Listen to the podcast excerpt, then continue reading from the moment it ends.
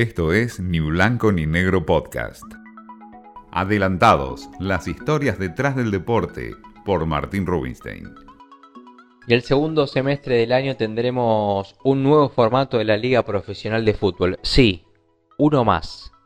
Desde que comenzó la pandemia, serán tres campeonatos diferentes.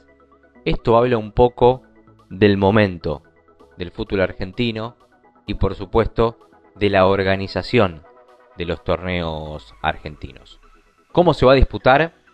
Serán los mismos 26 equipos que finalizaron el último torneo que terminó ganando Colón de Santa Fe.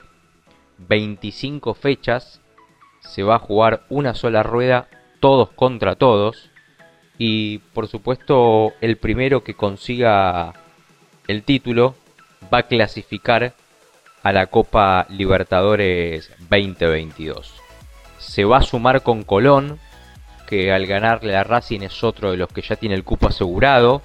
Hay que sumarle al campeón de la Copa Argentina y a los primeros tres de la tabla general.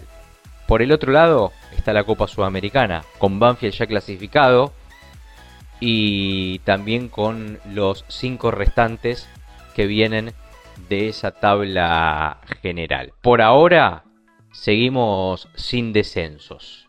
Así se va a jugar el fútbol argentino en el último semestre de este 2021. Esto fue Ni Blanco ni Negro Podcast.